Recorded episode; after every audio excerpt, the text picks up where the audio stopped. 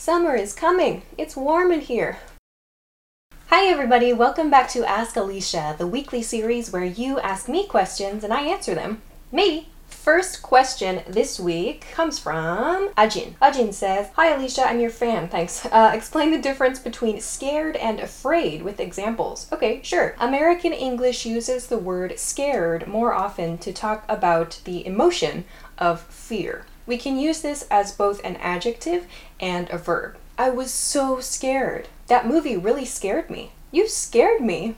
Afraid can be used also for emotions, but it sounds a bit more formal than the word scared. I'm so afraid. Don't be afraid. But we do have a different use for the word afraid. We use it in formal situations to make apologies or rejections. I'm afraid we can't do that. I'm afraid he's not in the office at the moment. You can use both afraid and scared to express fear.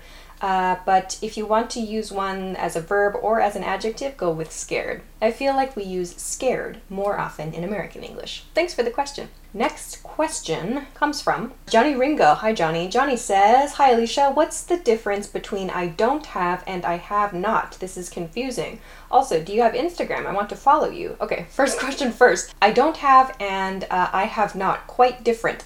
I don't have refers to not possessing something, not owning something. I don't have any money. I don't have a big house. I don't have your keys. I have not, however, refers to lack of life experience, something you do not have experience in in your life. I have not been to France.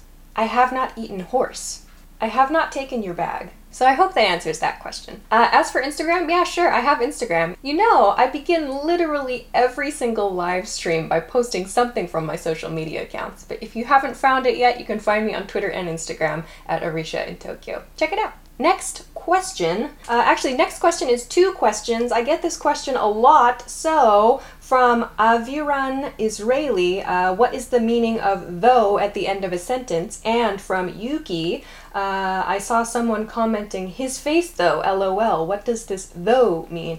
Yeah, very common question about the use of the word though.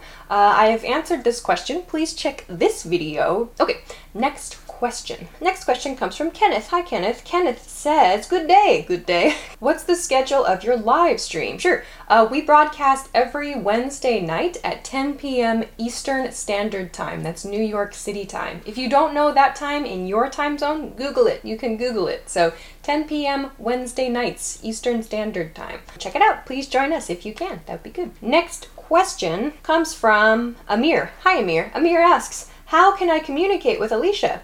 You just did. Hello.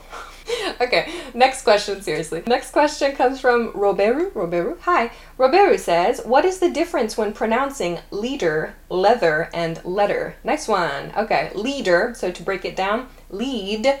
That EA there is pronounced lead in the word leader. In leather, the EA is pronounced e, le, le, leather.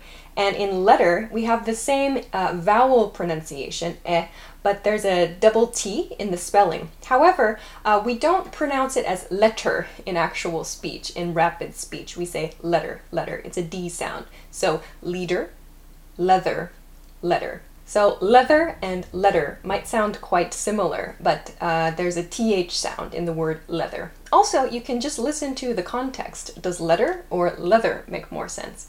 Leader has a very different vowel sound. I hope that helps. So, those are all the questions that I want to answer for this week's episode. Thanks very much for sending your great questions, as always. Remember, you can send your questions to me at englishclass101.com slash ask hyphen Alicia. Thanks very much for watching this episode of Ask Alicia, and I'll see you again next week. Bye bye!